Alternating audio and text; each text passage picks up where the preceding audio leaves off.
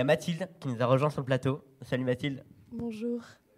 Alors Mathilde, euh, c'est une de nos intervenantes de Web Série. Mathilde, elle a fait un court métrage avec Paola, euh, qui devait être là, qui ne peut pas être là, euh, sur la protection des océans. Alors est-ce que tu peux nous en dire plus de cette aventure, de qui tu es, de tout ça? Tout à fait. Du coup, je m'appelle Mathilde, j'ai 23 ans et Paola, avec qui j'ai créé ce court métrage et fondé une association, à 24 ans. Aujourd'hui, elle peut pas être là malheureusement, voilà. Mais euh, du coup, ce projet de court métrage, à la base, il est né d'une collaboration artistique, puisque Paola, elle est euh, directrice artistique, euh, fraîchement diplômée maintenant. Et moi, j'ai fait des études au cours Florent et maintenant je travaille dans le cinéma en tant que technicienne.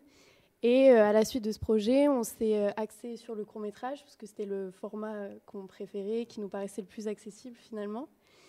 Et euh, à la suite de ce projet-là, on a créé notre association euh, du même nom avec laquelle euh, on fait des nettoyages de plage, des actions engagées et de la sensibilisation sur la protection du littoral.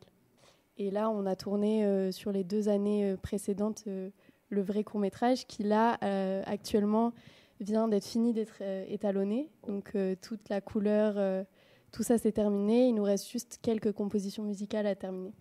Donc voilà, ça devrait sortir, euh, enfin en tout cas, sortir je sais pas, mais il devrait être fini à la fin du mois là. Et on pourra le présenter euh, un peu avant l'été, euh, j'espère. Je. Et bien sûr que vous serez au courant de ça. Donc euh, à cette suite, euh, on peut voir que ben, euh, vous avez parcouru quand même euh, à toutes les deux euh, une longue aventure. Et euh, c'est quoi pour vous euh, le mot euh, l'aventure, le- l'engagement?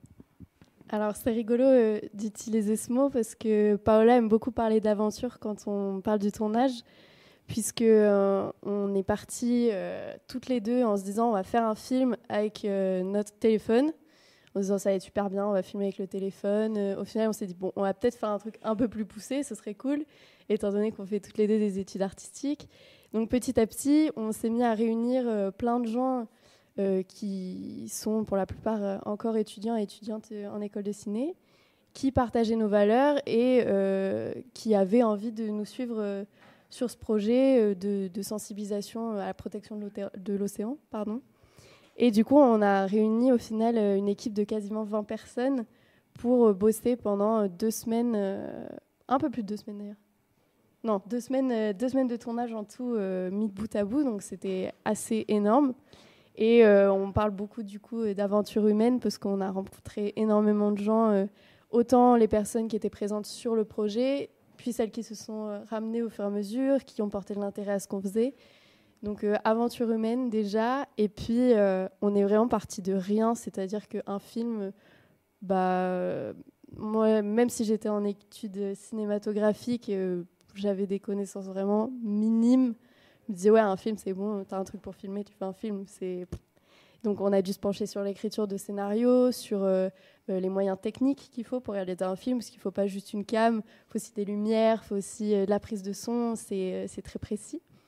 Et donc, tout ça, ça a été une grosse aventure aussi. trouver du matériel, pouvoir l'acheminer jusque là où on tournait, puisqu'on a, on a loué en majorité à Bordeaux, mais on tournait à Soulac, du coup, là où on habite. Donc euh, tout ça, ça a été une grosse aventure aussi. Et puis un gros challenge personnel, je pense, euh, de se dire, euh, tu te lèves un matin et tu réalises un film. Il y a, y a quand même beaucoup de... Même si c'est à, petite échelle, hein, enfin, on prétend pas aller au Festival de Cannes, même si j'aimerais bien. Mais c'est un gros challenge personnel aussi.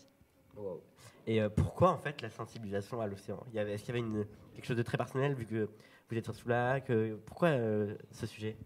Eh ben, euh, déjà en étant euh, originaire d'un petit village à côté de l'océan, tu grandis euh, en étant sur la plage très souvent. Et du coup, c'est là où je pense, Pao comme moi, on a pu observer directement l'impact des changements climatiques. C'est-à-dire que, en plus, c'est une zone très touristique, donc c'est exposé à, beaucoup de passages. On a la montée des eaux qui vient créer le- l'érosion, donc euh, la dégradation des dunes. Et tout ça, c'est des changements euh, auxquels on assiste euh, en- quasiment en direct, puisque nous, on est là tout le temps, toute l'année. On n'est pas sur le lieu comme les touristes, par exemple, que l'été. Donc on, constate ces, changements euh, en direct. Et puis, euh, donc tout ça, évidemment, ça, bah, chamboule. Tu, te dis, euh, bah, qu'est-ce que je peux faire pour, pour empêcher ça, pour retarder ça? Comment En fait, naturellement, c'est venu ce besoin de dire, OK, bah, je vais faire un truc à mon échelle. Et puis à Soulac, il y a un symbole très fort du changement climatique, puisqu'il y a l'immeuble du Signal, qui est un, immeuble de, de, 4 étages avec euh, environ 80 logements, euh, qui a été construit dans les années 60. Et en fait, à l'origine, cet immeuble, il était à 200 mètres de l'océan. Et maintenant, euh, l'océan rentre dans l'immeuble, puisque l'eau a, Enfin, du coup, la dune a reculé, pas l'eau a avancé, mais la dune a reculé d'environ 4-5 mètres par an. Du coup, cet immeuble, il a été complètement euh, vidé, les, habitants ont été délogés, et ça a été le premier cas, un des premiers cas de réfugiés climatiques euh, en France, puisque maintenant il est inhabité, euh, les personnes ont été pour la plupart relogées, je ne sais même pas si aujourd'hui elles, ont, elles ont pu l'être. Donc ça aussi, ça a un impact fort quand on grandit dans, cette situation, on, est forcément amené à, ressentir le besoin d'agir. Et concrètement, est-ce que tu arrives à. Comment tu fais pour euh, mélanger études, projet Parce qu'en fait, c'est aussi mon cas, du coup. De, c'est, euh, hyper compliqué. Donc, comment tu arrives à mélanger ça? Est-ce que tu as des aménagements? Est-ce que tu as du temps pour le, projet Du coup. Euh Alors, ce qui m'a beaucoup aidé, du coup, quand on a commencé le film, c'est d'être.